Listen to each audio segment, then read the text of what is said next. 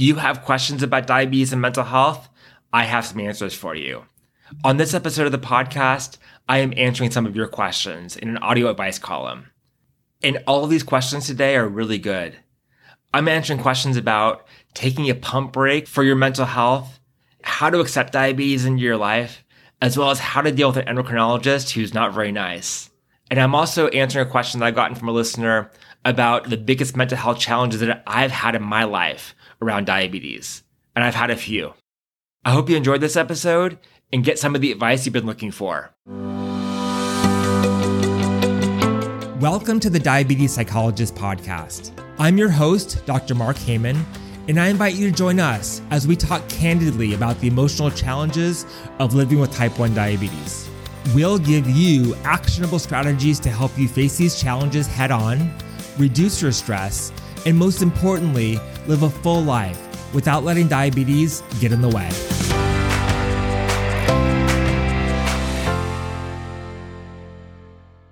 Hey there, welcome to the Diabetes Psychologist Podcast. I'm your host, Dr. Mark Heyman. On this episode, I'm doing another audio advice column. I love hearing from my listeners, and you guys are sending me questions all the time, asking me how to deal with certain situations in your life with diabetes. And some of these questions are good. I want to make sure I share my answers with everybody. And so I'm dedicating this episode to answer some of those questions for you on the podcast. If you have questions that you want me to answer on a future podcast, please feel free to send them on to me. You can email me at mark at the DM me on Instagram at the diabetes psychologist, or feel free to tag me in an Instagram story at the diabetes psychologist. You may hear your question on a future episode. So without further ado, let's get to it.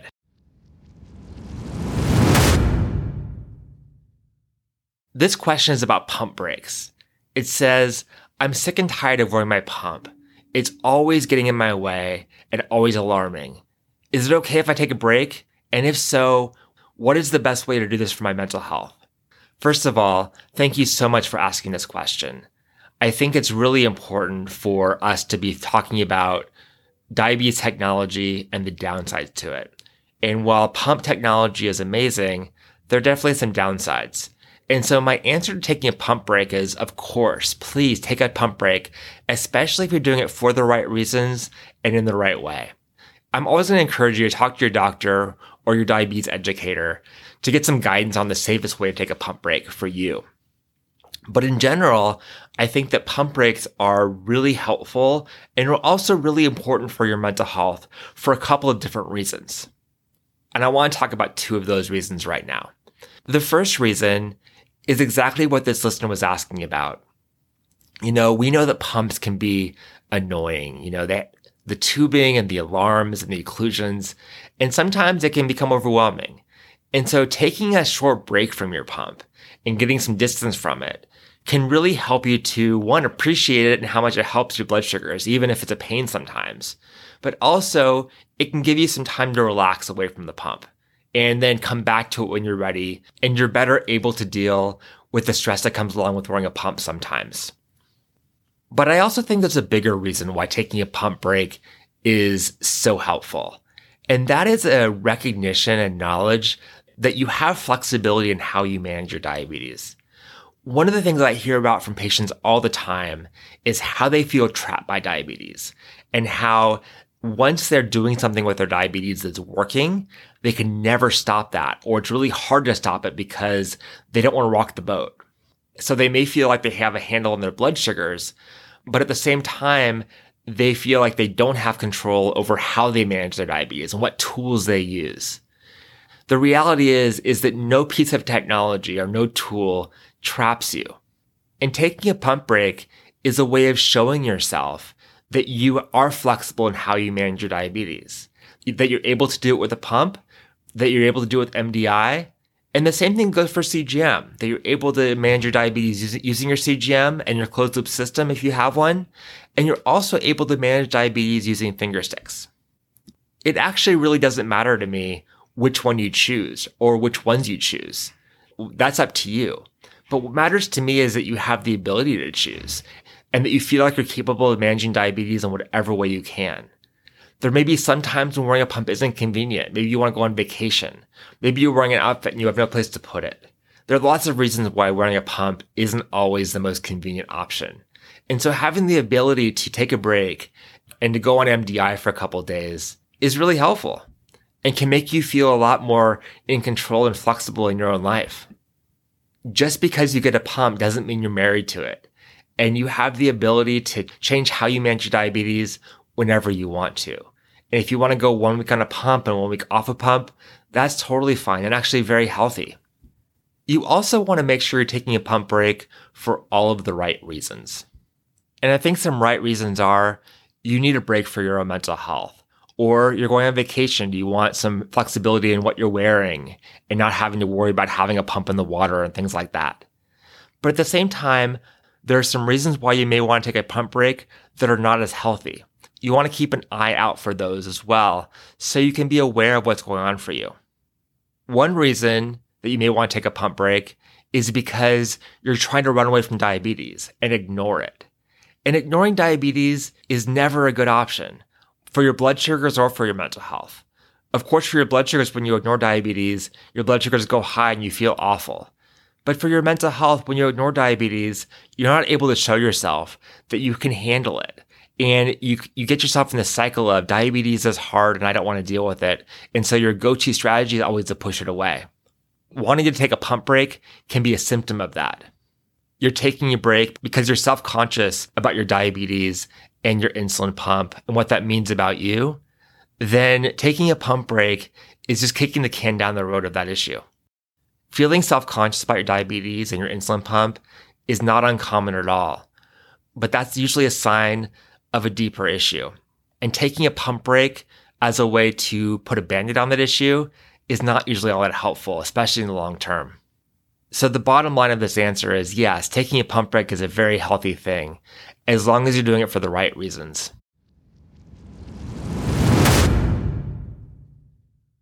This person asks, How can I accept diabetes? I was diagnosed about four months ago, and I'm really having a hard time accepting the fact that this is going to be my reality for the rest of my life. First of all, let me say that I'm really sorry to hear you're struggling. But I also want to welcome you to this community that I know you don't want to be a part of, but I promise you that if you are part of it and dive in, it will be fulfilling and you'll be able to get the support that you need. And the first thing I want to say is give yourself some time. Four months is not a long time to have had diabetes.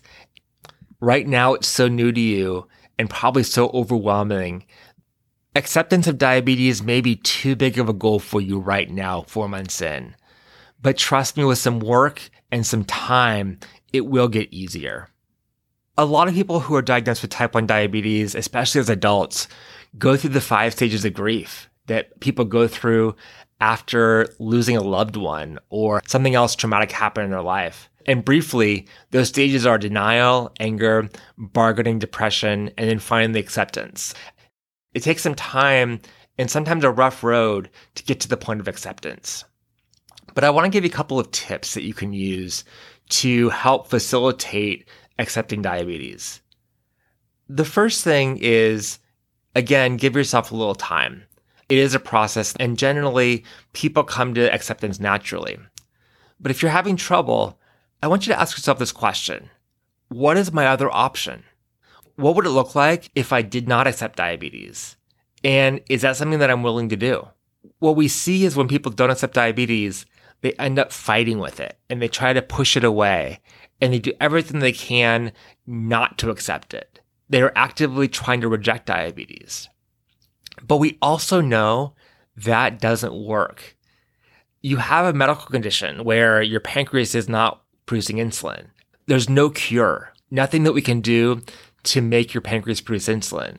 And so you're going to be living with this condition whether you like it or not. But acceptance is mental, not physical. And so coming to a place where you can accept it means putting your guard down, taking your boxing gloves off.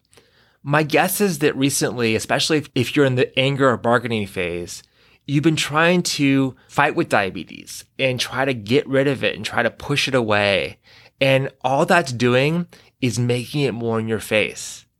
What would happen if you were able to put your guard down? Literally put your arms down and relax your shoulders and say to yourself, I have diabetes. I don't like it, but I do. And there's nothing that I can do about it. If you're able to do that, that will take the tension out of your body and help you to internalize the fact that yes, this sucks, but yes, I can accept it. Acceptance doesn't mean liking diabetes. It doesn't mean wanting to have it. It means letting it be there without fighting it and without letting it take up more headspace than it deserves. This will also come for you with practice. Practice managing diabetes, practice dealing with some of the emotions that come along. And once you know what to expect and you feel more comfortable managing your blood sugars, dealing with the unexpected things that happen with blood sugars, as well as the unexpected things that happen with your emotions, it'll be a lot easier to stop fighting because you'll feel a lot steadier on your feet. And when you feel steady in your feet and you feel confident in your ability to manage diabetes, accepting it becomes a whole lot easier. The last thing I want to tell you is get support and learn from other people in the community. At the beginning of my answer to you, I said, welcome to this community that you didn't want to join, but we're here for you and we're here to support you. When you see other people who've accepted diabetes and who are living well with it, you can model your behavior off of theirs and learn from them about what they've done to accept diabetes and how they are living life to the fullest, even with diabetes with them. That can help to give you hope, but also help you learn from other people about what they've done that's worked for them to help them come to this place of acceptance. We are here to support you, and I'm here to support you. And I hope that this podcast can support you as you adjust to life with diabetes and as you work towards accepting it. And I promise you that acceptance is possible if you're willing to put in the work and let down your guard.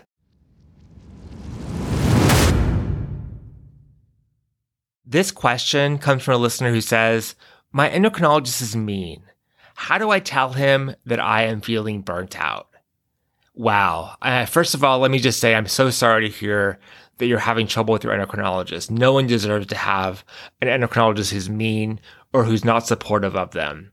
And my first reaction when I hear this question is you need to find a new endocrinologist. Always remember that you are the captain of your own healthcare team and you are the most important person on your diabetes care team. And so if your healthcare team is not supportive of you, then you have every right to find a team that is. I've heard so many stories, and I've experienced this myself, of endocrinologists who have no bedside manner. They are very numbers focused and they see diabetes as being a set of rules that you have to follow. And they figure that if your blood sugars aren't in range, that you must be doing something wrong, that you need to do something different in order to improve your diabetes management. And what they fail to see is that diabetes is so complicated and there's so much going on and that you really need their support in helping you to manage your diabetes well. That means both the support with managing your blood sugars, but also the emotional support and being able to really see the barriers that get in the way of you managing your blood sugars and of you living a full life with diabetes. So after saying that, let me get off of my soapbox and give you some real practical advice about how to talk to your endocrinologist. I know that so many of us go to our endo and we have a lot of things we want to talk about. And in the appointment, there's just not the time to do that. We get sidetracked and they're busy and all of a sudden they're gone. And before you know it, the nurse comes back in, gives you your paperwork, and you're out of there. So the advice I always give you is go into your appointment with an agenda and make sure that when you go into the appointment, that you let the endo know from the very beginning of the appointment that you have these things you need to talk about. And make sure before they leave that you have checked all of those things off of your list. And mental health aspects should always be one of those things you want to talk about. Even if you're just going to say, I'm doing really well, I'm in a good mental space. I also know that people with diabetes sometimes are not in great mental spaces. And it's really important and really helpful for your endo to know this. They are not trained to ask about this sort of thing. And so sometimes the only way it's going to come up and the only way they're going to be aware of it is if you tell them. I've had patients who have had a lot of success with actually writing down an agenda and when their endo walks in the office, handing it to them. And so the endocrinologist knows exactly what the person wants to talk about, including mental health issues. Writing down your agenda also helps you be very clear about what it is you want to say. I know that when we're in a rush situation, especially with the doctor, sometimes we get frazzled and we're not really sure what to say or how to say it. And we want to make sure we get our point across in a very clear, concise way so they have the information that they need to be able to help you. I know that sometimes doctors get put on a pedestal and we feel like they're the authority figure. Trust me, I know a lot of doctors and that's just not the case. They are just like you and me. They have more knowledge about endocrinology than you do, but other than that, they are just like you. So keep that in mind. And keep in mind that when you tell them what you're feeling, just like you may be feeling kind of helpless, they may feel helpless too. I will tell you that I feel that way sometimes when talking to patients. And that is good information for me because it helps me to understand and really feel what the patient is feeling.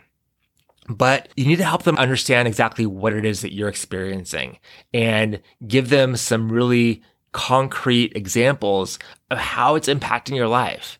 You can, so for example, if you're feeling burnt out, you could say something like, when I feel burnt out, my motivation to manage my diabetes just goes away.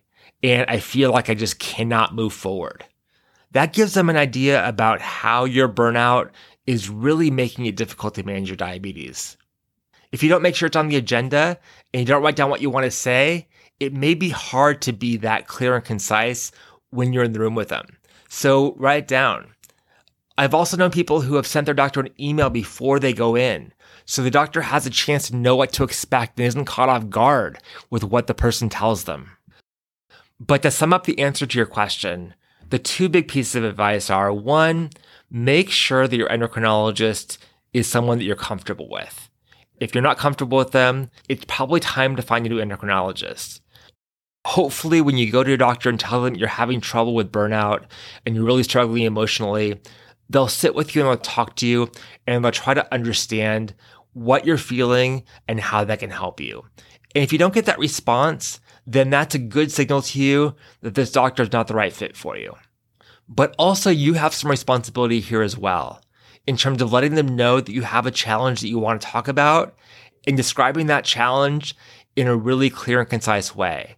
And the best way to do that is to prepare yourself, to write things down, to make sure you have the words that you want to use, and even some examples so they get the full picture of what's happening for you. Your diabetes care needs to revolve around you and your life and what you need to be happy and healthy, both emotionally and physically. And keep that in mind when you go to your doctor. That mindset can empower you to let them know what your challenges are and what you need from them to help you manage your blood sugars and also live well with diabetes. Because isn't that the goal? This question isn't asking for advice, but it's asking for my experience, and I want to share my experience with you. So, this person asks Have you ever had any dark times in your life with diabetes, and how are you doing now? And I'll start with how I'm doing right now. Right now, with my diabetes, I'm actually doing really well.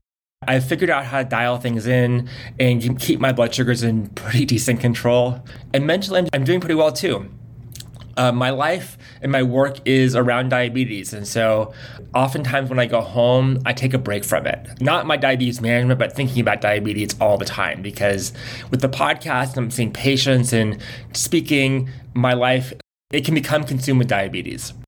But I can remember a time about 10 years ago that was tough for me.